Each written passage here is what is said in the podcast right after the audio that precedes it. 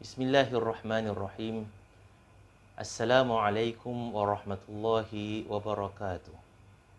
Alhamdulillahirabbil alamin wa bihi nasta'in ala umuri dunya waddin. Wassalatu wassalamu ala asyrafil anbiya'i wal mursalin sayyidina Muhammadin wa ala alihi wa sahbihi ajma'in.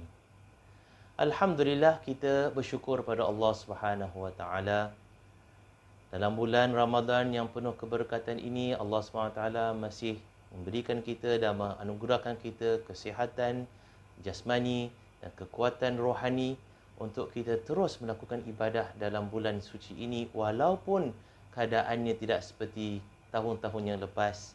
Eh seperti tahun lepas kita dapat ke masjid untuk kita lakukan terawih bersama, beriftar sama, kita dapat berkumpul, solat berjemaah di masjid, baca Quran tadarus di masjid dan dapat solat hari raya bersama. Tapi tahun ini kita tak dapat solat di, di masjid, kita beriftar di rumah, kita tak dapat berkumpul bersama-sama di masjid dan kemungkinan juga kita tidak dapat lakukan solat hari raya nanti bersama-sama. Maka kelainan yang dirasakan pada tahun ini walaupun sedemikian tetap insya Allah tidak melunturkan semangat kita untuk kita mesemarakkan Ramadan kita ini dengan ibadat yang mana akan menjadi bekalan kita sehingga ke hari akhirat nanti.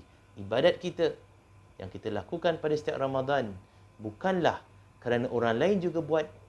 Bukanlah kerana semangat Ramadan tu ada, eh, semangat orang berkumpul untuk solat tu ada. Bukan kerana itu, tapi kita ibadat untuk Allah Subhanahu Wa Taala. Maka kalau kita ibadat untuk Allah Subhanahu Wa Taala, walau di mana saja kita berada, walaupun kita keseorangan, walaupun seseorang itu berada di pulau yang jauh daripada orang Islam, bila Ramadan tiba, dia akan tetap terus giatkan Ramadannya dengan ibadat pada Allah Subhanahu Wa Taala. Yang itu yang kita syukur pada Allah Subhanahu Wa Taala. Allah Subhanahu Wa Taala telah anugerahkan kita semangat sedemikian untuk terus kita ibadat dalam bulan Ramadan ini walaupun kita ini tidak dapat bertemu dengan orang Islam lain di masjid dan beramai-ramai beribadat tapi kita ibadat di rumah bersama dengan keluarga kita maka itu adalah satu kebaikan yang banyak mendatangkan pahala kepada kita nanti insya-Allah dan juga kepada ahli keluarga kita. Allah Subhanahu Wa Taala menitik beratkan kepada kita agar utamakan keluarga kita dahulu baru orang lain keluarga kita. Terutama bagi kaum bapa. Kaum bapa adalah ketua keluarga. Diutamakan Allah SWT mewajibkan agar diutamakan ahli keluarga dahulu sebelum yang di luar. Firman Allah SWT dalam surah Tahrim menerangkan jelas sedemikian. Yang mana Allah SWT berfirman, A'udzubillah minasyaitonirrajim. Ya ayuhalladzina amanu qu anfusakum wa ahlikum nara. Wahai orang-orang yang beriman, kamu jaga diri kamu dan juga ahli keluarga kamu daripada api neraka. Diri kita first, ahli keluarga kita second. Allah SWT tak sebut masyarakat secara umum. Itu di ayat yang lain. Tapi Allah SWT uh, menitik beratkan dua perkara ini. Allah streskan dua perkara ini. Diri kita dan ahli keluarga kita. Maka sekarang ini, Ramadan ini, bila kita tak boleh keluar, kita menitik beratkan juga di keluarga kita. Sama-sama dah kita ibadat dengan keluarga kita. Kalau mungkin sebelum ini kita keluar berterawih, kita tahu apa yang dibuat oleh anak kita kat rumah. Kita tak tahu apa yang dilakukan oleh keluarga kita kat rumah. Maka sekarang semua berada di rumah. Ajaklah ramai-ramai untuk kita solat sama-sama. Eh, yang kaum bapa melatihkan diri untuk jadi imam. Kalau tak biasa jadi imam, semuanya solat, biarlah maknanya tak ada yang tertinggal untuk solat terawih walaupun seorang-seorang. Janganlah si bapa si ibu itu tamak nak masuk syurga sendiri tapi diabaikan anak-anaknya entah dapat masuk syurga ataupun tidak. Itu bukan ibu bapa yang penyayang kepada anak-anaknya. Ibu bapa yang penyayang pada anaknya bukan setakat jaga fizikalnya tapi rohaninya sama-sama dia beribadat dengan anak keluarganya, sanak keluarganya terutama pada ini. Inilah peluang yang Allah berikan yang special pada tahun ini tak diberikan pada tahun-tahun yang lain. Ya, jadi kita manfaatkan peluang yang Allah berikan pada tahun ini untuk kita satu keluarga kita ibadat sama-sama. Ha, lepas tu tahun depan bila Allah SWT dah angkat Bila nanti kita dapat pergi ke masjid, kita dapat terawih dengan teman-teman, dengan jemaah yang lain, mudah-mudahan dengan demikian ahli keluarga kita juga akan sama-sama dengan kita. Ha, jadi Allah SWT ajak kita supaya pause sebentar daripada kita punya aktiviti yang lepas, fokus pada keluarga kita pada tahun ini. Semoga dengan demikian, insya-Allah keluarga kita akan tambah baik eh, dengan akibat kita ini sama-sama dengan keluarga kita menyambut Ramadan dan juga beribadat bersama-sama di rumah insya-Allah. Muslimin dan muslimat dirahmati Allah. Antara ciri utama Ramadan ini adalah puasa. Dan puasa itu adalah untuk kita pertama membersihkan jasmani kita daripada segala kotoran badan, racun-racun telah kita makan dan juga membersihkan rohani kita daripada segala dosa-dosa yang telah kita lakukan 11 bulan yang lepas. Ini ciri puasa. Eh? Nah, ciri puasa ini, benefit puasa ini hanya boleh didapati kalau kita ikut cara yang telah dijelaskan dan diterangkan dan ditunjukkan oleh Rasulullah sallallahu alaihi wasallam. Kalau kita tak ikut cara sedemikian, maka sia-sialah puasa tersebut. Kita hanya dapat lapar dan dahaga. Kita tak dapat manfaat daripada puasa kita jasmani kita tak dapat manfaat. Kita tak dapat manfaat daripada puasa kita kepada rohani kita juga. Maka hanya kita dapat hanyalah perasaan lapar dan dahaga. Itu maka itu satu kerugian yang sangat besar ha. jadi kita perlu eh, ikut guideline Rasulullah SAW jadi kita lihat terutama sekali dalam dalam bahagian bab jasmani di sini Rasulullah SAW bersabda sumu tasihu kamu berpuasalah. Nescaya kamu sihat. Puasa membawa kesihatan. Malangnya, trend yang ditunjukkan oleh masyarakat kita ini, selepas bulan Ramadan, kata para doktor di klinik, ramai orang Melayu yang sakit. Yang minta MC. Sama ada MC itu betul-betul MC ataupun pura-pura MC kerana nak jalan raya. Ha. Baiklah kita baik sangka. Eh, betul-betul MC sakit. Maka macam mana bila Rasulullah katakan puasa itu datangkan kesihatan badan tapi ramai orang yang jatuh sakit selepas bulan Ramadan ini. Ini adalah kerana masyarakat kita sebahagiannya tidak ikut guideline yang diterangkan oleh Rasulullah sallallahu alaihi wasallam untuk cara berpuasa mereka lupa tentang kenapa seseorang itu makan dan kesan makanan dalam badannya. Manusia apabila berpuasa tak kira Islam bukan Islam ke atau siapa saja, apabila seseorang itu menahan diri daripada makan dan minum, dia akan sampai pada tahap yang mana apa jua bau makanan akan membuka selera dia. Betul tak? Eh, ha, kita lapar. Dah puasa sampai pukul 3 petang. Jalan nak beli makanan, baulah sati. Oh, sedap betul. Nak beli sati untuk buka puasa. Maka dia beli sati. Jalan lagi, bau pula biryani. Oh, sedap betul bau ni. Tiba-tiba lapar. Nafsu tu naik. Beli. Jalan lagi, oh sedap betul bau ayam percik ini. Maka beli ayam percik. Jalan lagi, oh sedap betul bau burger ini. Beli burger. Maka banyak makanan yang dibeli, dia lupa bahawasanya perutnya itu hanya berisi berapa saja, berapa banyak saja. Maka dia beli bukan kerana untuk dia itu manfaat badannya, tapi kerana nak memenuhi keinginan nafsunya dan tekaknya. Kerana apabila berpuasa, hidungnya makin sensitif dengan bau. Maka bila sensitif otak itu akan trigger kerana dia lapar di perut maka dia akan trigger keinginan-keinginan untuk makanan-makanan yang mendatangkan bau tersebut. Subhanallah. Ha. jadi kita tak boleh nak tunduk kepada nafsu kita. Akal kita ini lebih kuat daripada nafsu kita. Kita bukan nafsu kita adalah akal kita tak boleh. Maknanya biarkan nafsu ni menguasai diri kita. Kalau kita biarkan nafsu menguasai diri kita maka tidak jauh beza kita daripada haiwan-haiwan yang lain yang tidak ada akal. Kita ada akal. Akal itu perlu eh menguasai nafsu tersebut. Dan cara akal untuk menguasai nafsu tersebut ini adalah untuk ingat panduan Rasulullah sallallahu alaihi wasallam. Nah apakah panduan yang saya nak kongsi dengan tuan-tuan dan puan yang dirahmati Allah. Dalam sebuah hadis yang diriwayatkan oleh Imam At-Tirmizi Rasulullah sallallahu alaihi wasallam bersabda Ma mal abnu Adam wi'aan syarran min batnin Bihasbi ibni Adam ukulatun yuqimna sulbah Fa in kana la mahalah fa thuluthun li ta'amihi wa thuluthun li syarabihi wa thuluthun li nafasihi. Apa maksud hadis ini? Rasulullah sallallahu alaihi wasallam bersabda, "Ma mala ibnu Adam syarran ya'an min batnin."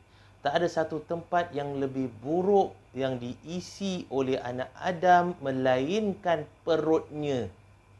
Ha, ni perut ini, kita dalam badan kita perut ini, perut ini yang merupakan kata Rasulullah SAW tempat yang paling buruk yang manusia isikan barang. Kenapa? Sebab kerana nafsu masuk macam-macam perkara daripada macam-macam benda daripada mulut ini sama ada membawa manfaat atau mudarat tak kisah yang penting sedap masuk dalam perut dan perut tu proses maka perut itu akan sebarkan kalau dia tu racun kalau dia tak benda tak baik maka dia akan sebarkan seluruh badan ni kerana itu, perut ini merupakan sumber penyakit. Banyak penyakit yang datang daripada perut. Kerana perut itu diisi dengan macam-macam benda. Kita, tuan-tuan yang dirahmati Allah, apabila kita makan sesuatu, kita nak sedap. Eh? Maka kita makan benda, oh sedap. Tak kisahlah apa kandungannya, macam mana dia buat ke apa, yang penting halal, okey kita makan, oh sedap. Cuba kita tanya diri kita kesedapan itu datang daripada mana sebenarnya? Daripada perut? Tak. Kesedapan itu datang daripada lidah dan juga hidung. Bukan kita makan dari hidung, tidak. Tapi bila kita kunyah, bau dia tu kena dekat hidung, tu tambahkan selera dan lidah ini dengan dengan rasa yang berbagai-bagai tersebut, maka itu yang menyebabkan makanan itu digemari dan disukai. Walaupun makanan tu sama. Contoh ayam sama ada ayam ayam goreng, ayam rebus, ayam percik, ayam apa saja, tetap ayam. Tapi kerana diselak disalut dengan berbagai rasa dan sebagainya bila masuk mulut, ayam benda tu ayam, tapi mulut tu rasa macam-macam. Ah, yang itu manusia akan rasa bosan dengan satu jenis makanan, dia nak rasa makanan yang lain. Padahal makanan tu sama, cuma rasanya berbeza. Jadi nikmat merasa ini hanya apabila makanan itu berada kat lidah saja. Apabila dah ditelan masuk dalam perut, dah tak rasa apa-apa. Maka tinggallah perut itu terpaksa terima padah daripada apa yang disumbatkan oleh mulut ini kerana lidah nak mulut mulut ni nak lidah nak maka perut itu akan merasai bencana dia. Perut itu akan merana. Dia terpaksa proses. Eh? Dan dia akan terus proses dan proses dan dia akan menyebabkan perut itu overloaded dengan kerja. Apabila seseorang itu perutnya penuh dengan makanan, perut dia nak kena proses dan proses ini memerlukan oksigen. Eh, memerlukan oksigen untuk proses makanan dalam perut. Maka apabila jantung ini pump oksigen, oksigen masuk dalam paru-paru kita, kemudian diambil oleh darah, diantar kepada jantung, dan jantung tu pump darah oksigen ni otak ini automatik badan ni automatik akan divert kebanyakan darah yang membawa oksigen ini kepada perut untuk nak dia hadamkan makanan tu maka apabila dah banyak darah ini di divert kepada perut maka kurang darah tu sampai kepada otak darah yang ada oksigen kurang sampai pada otak itu yang menyebabkan seseorang tu bila makan dengan banyak lepas makan dia rasa ngantuk dia rasa lemah dia rasa penat, dia rasa malas. Kenapa? Sebab oksigen semua pergi kat perut. Badannya, kat tangan, kakinya oksigen semua dah deprive. Dia dia divert pada perut. Otak yang perlukan oksigen yang banyak juga sebagian dah divert kepada perut. Maka seluruh badan merana kerana apa? Kerana perut perlukan oksigen. Kenapa perlu perut perlukan banyak oksigen? Kerana dia hadamkan makanan. Kenapa dia perlu hadamkan banyak makanan? Kerana lidah nak. Ha, lidah yang nak maka macam-macam dia masukkan kat sini dia lupa ini yang akhirnya akan jadi eh, tempat pembuangan sisa makanan yang melalui lidahnya. Jadi nikmatnya sementara sahaja. Dia rasa sedap, hmm, kunyah, tak sampai seminit, tak sampai 30 saat, dia telan. Tapi yang masuk dalam perut tersebut lebih sejam nak dihadamkan. Ha, jadi dia punya cost benefit dia kurang. Eh? Dia punya benefit dia tu sedikit, dia punya cost dia tu banyak. Tak balance. Ha, kan itu Rasulullah SAW bersabda bihasbi bani Adam dalam hadis tadi bihasbi bani Adam ukulatun yuqimna sulbahu. Maka cukuplah untuk ada anak Adam itu beberapa suapan di mulut untuk dia tegakkan tulang belakang dia. Maksudnya apa? Cukuplah makanan untuk dia survive. Erti kata lain apa? Maknanya makan untuk hidup bukan hidup untuk makan we eat to live, we don't live to eat. If we live to eat, hidup untuk makan, maka keseluruhan tenaga kita, fokus kita, masa kita hanyalah untuk makanan.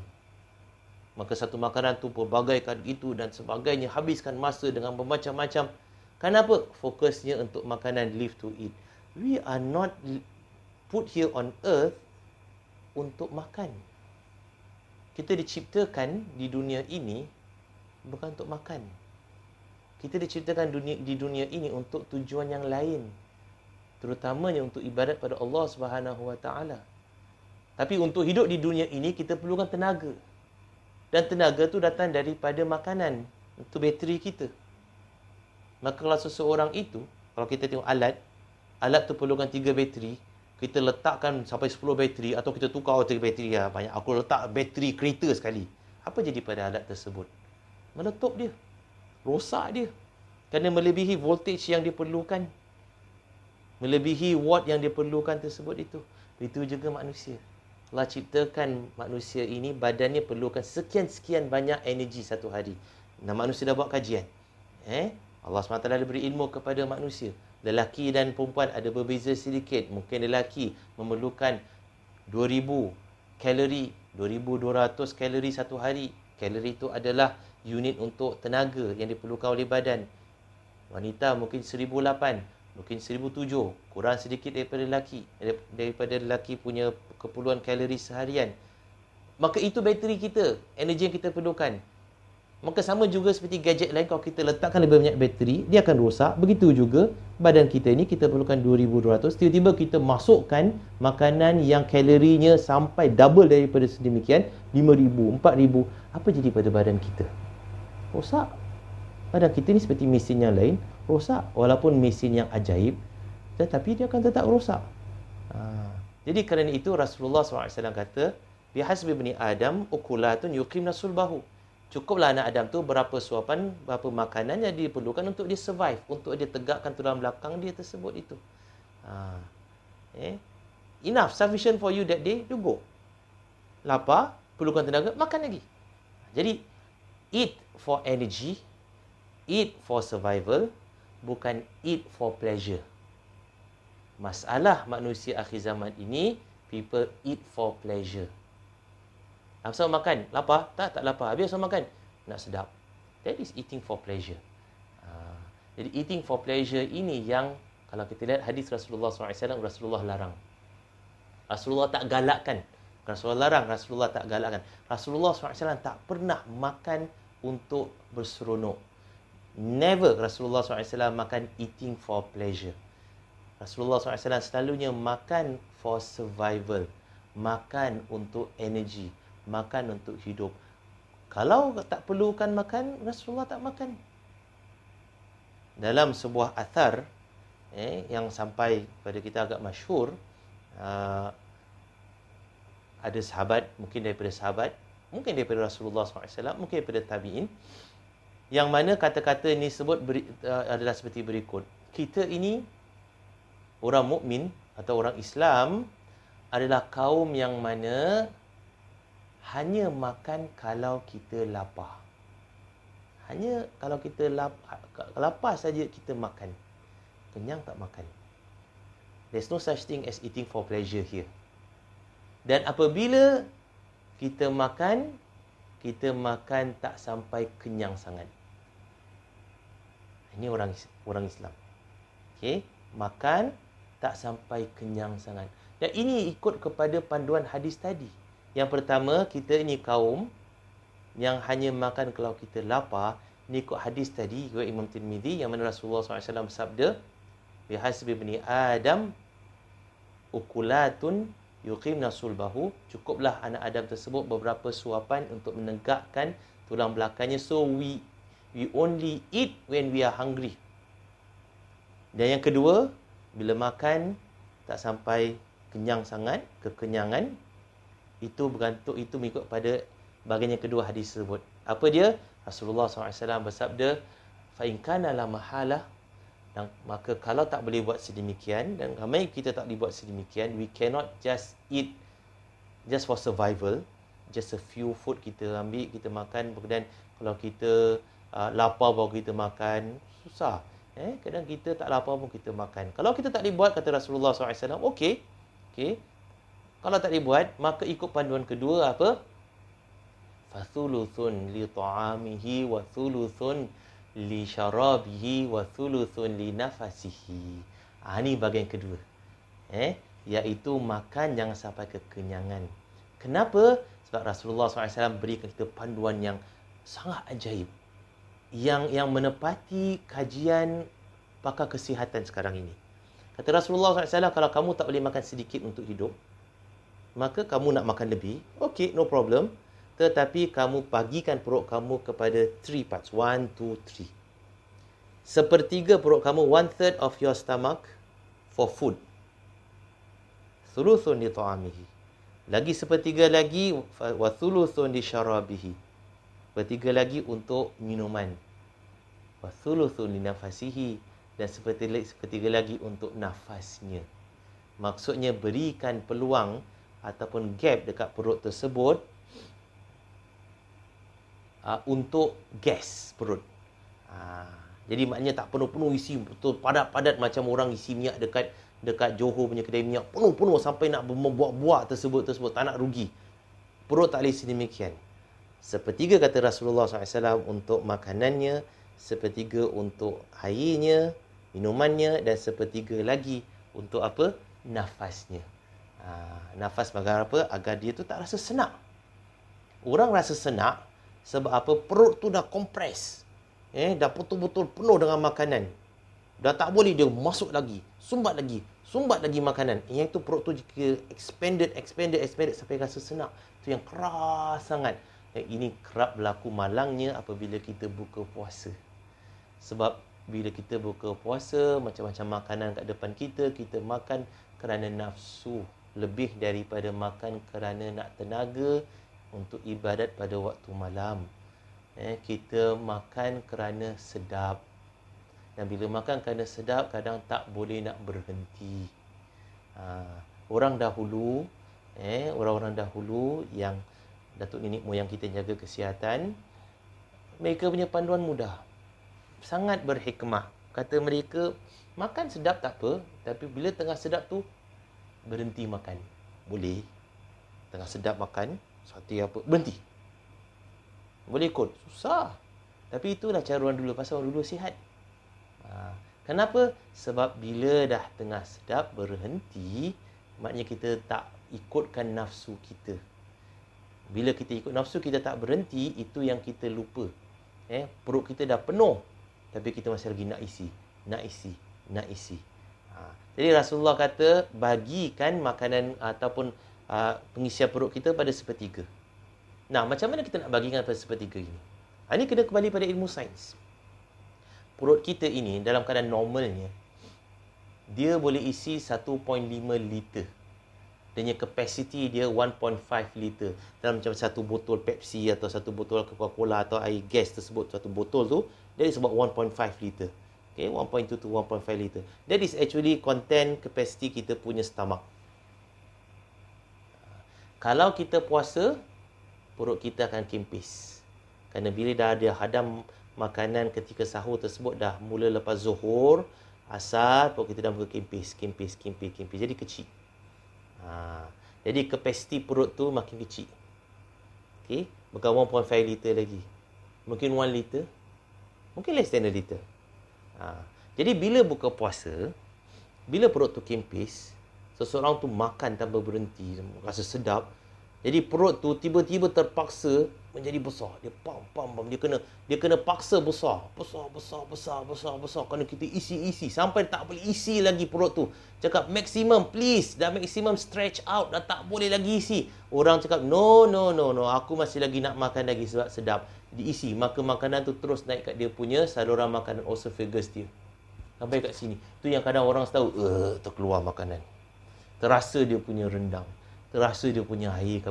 Sebab dah kat sini dah dia overflow macam orang isi minyak dekat dekat pam Johor tu sampai dah overflow ha macam gitulah eh tapi pam tank tank tank kereta tu dia fix perut kita tu tiba-tiba expand jadi bila dia tiba-tiba expand dia terpaksa expand itu yang membawa mudarat kepada badan. Badan kita akan rasa lemah dan badan kita akan apa nama diserang mudah diserang dengan berbagai-bagai penyakit. Itu belum lagi kesan daripada makanan yang yang keluar daripada penghadaman. Makanan tersebut dia punya dia punya fats dia dia punya sugar dia eh semua yang keluar daripada perut tersebut menyebabkan badan kita akan merasa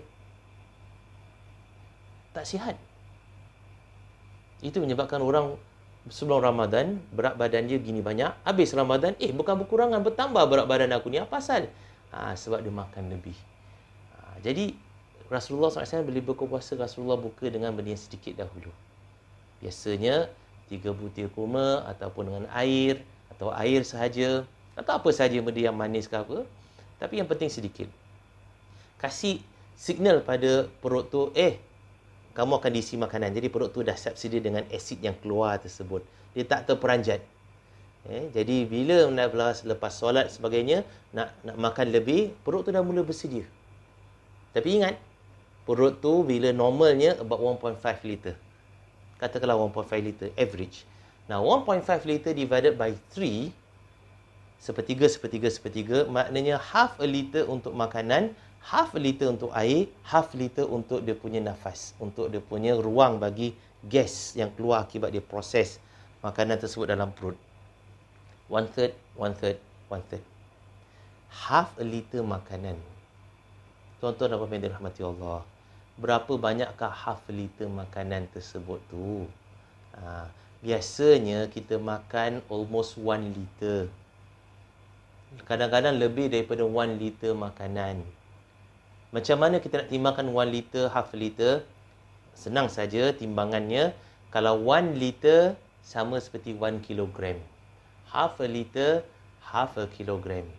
Jadi kalau kita makan sesuatu kita rasa berat macam 1 kg, 1.5 kg maknanya kita dah makan lebih daripada had yang telah ditentukan oleh Rasulullah sallallahu alaihi wasallam. Rasulullah kata sepertiga saja. Ha, jadi half a kilogram nasi begitu daging sikit, sayur sikit, tak lebih daripada tu, tak ada nasi macam gini banyak. Satu bungkus biryani kita makan. Satu bungkus biryani is about 1.1 liter, almost a liter. Eh, tak tahu 1 liter. Kalau dengan daging dia, dengan ayamnya, it's about 1.5 liter. Tak percaya, beli biryani, timbang. It's 1 kilogram. It's more than 1 kilogram. Maknanya dia berat dia, makanan tu je dah lebih daripada sepertiga perut. Tahu keseluruhan perut tu masuk air lagi. Ha. Dan kemudian air, half a liter. Masalahnya kadang orang minum air tu sikit, makanannya lebih. Sebab dia rasa sedap. Ha. Jadi air tu half a liter. Dan air ni bukan air air seperti mana manusia sekarang minum air gas dan berwarna bergula ini air ni semua tak natural untuk manusia Allah SWT tak cipta badan manusia ini untuk menerima air-air sedemikian air-air seperti ini adalah ciptaan terkini lah oleh orang-orang barat sebenarnya okay? mereka tak pernah ada dalam sejarah manusia air dimasukkan gas carbon dioxide agar jadi frizzy drink itu tak merasakan apa-apa, frizzy drink tu, dia tak bawa apa-apa rasa pada lidah. Tapi dia nak nampak cantik, bubbling up. Macam apa? Macam arak. Arak bubbling. Jadi dia nak air, kalau bukan arak pun nak bubbling-bubbling macam gitu juga. Dia dimasukkan carbon dioxide. Jadi sebenarnya orang barat ciptaan cipta minuman apa nama fizzy drinks ini, bubbly drinks ni asalnya kenapa? Kerana arak juga bubbly drinks. Frizzy, bubbling. Ada keluar karbon dioksida daripada daripada uh, pemerapan uh, karbon karbohidrat kat situ. Jadi gasnya keluar. Jadi air arak frizzy drinks. Maka dibuat air lain juga frizzy drinks kenapa cara masuk carbon dioxide. Jadi kita tak tanpa kita sedar kita ikut cara budaya orang orang barat yang bukan Islam yang yang nak meniru makanan yang dan minuman yang bukan bukan halal. Minuman yang haram. Jadi kita kena sedar sedemikian. Bukan saya katakan salah minum, tidak. Kita boleh minum, tapi kita kena tahu asalnya macam mana agar kita ni tidak terikut-ikut dengan nafsu nak air itu saja. Air itu tak natural untuk badan kita. Air itu bila masuk dengan carbon dioxide, maka air itu jadi asid. Badan kita dah ada asid sepanjang hari, acidic kerana tidak ada makanan, dia kosong, kita masukkan air asid, kita tambahkan lagi asid dalam badan kita, itu yang membawa mudarat pada perut. Itu yang membawa penyakit yang kadang-kadang uh, long term penyakit pada badan. Kerana badan kita ini bukan tercipta untuk terima sedemikian. Itu very recent invention daripada manusia dan dia harmful sebenarnya. Rasulullah SAW buka puasa dengan air dan air itu air putih biasa. That is the best water. Orang kata air putih saya tak ada rasa apa. Sebab orang dah terbiasa dengan air manis. Lidah ni terbiasa dengan air manis. Dan kan Rasulullah SAW tak minum air manis. Ha, jadi kalau kita ikut cara Nabi, eh, kita kurangkan peminuman air manis. Kita lebihkan minuman air air putih. Walaupun tak salah kita minum manis, tapi kurangkan. Ha, itu itu cara bagaimana Rasulullah buka. Jadi sepertiga untuk minuman, half a liter untuk plain water.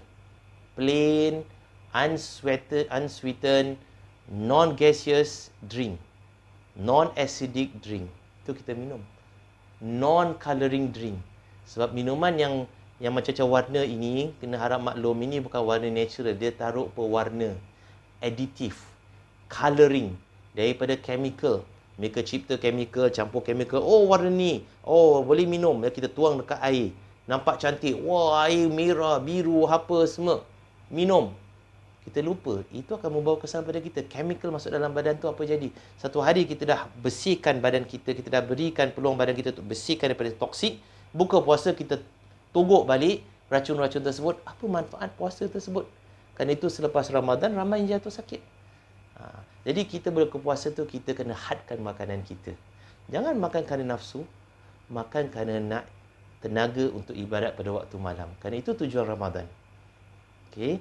Makan hadkan nak sedap tak ada masalah tapi hadkan half a liter 500 gram of food 500 gram of water pure water yang bukan manis yang bukan bergas cukup. Lagi half a liter kita beri peluang kepada perut ini ruang untuk gas keluar. Jadi dapat proses dan hadam dan sebagainya. Itu menyebabkan seseorang tu sihat. Itu akan menepati sabda Rasulullah SAW sumu tasihu dan insya-Allah eh dengan demikian kita akan rasa badan kita akan semakin kuat kita akan semakin rasa segar dengan kita ni berpuasa. Otak kita akan semakin terang dengan kita ni berpuasa kerana kita kembalikan badan kita kepada natural state. Bukan artificial state yang yang kita kita kita jadikan akibat pemakanan kita yang unnatural tersebut.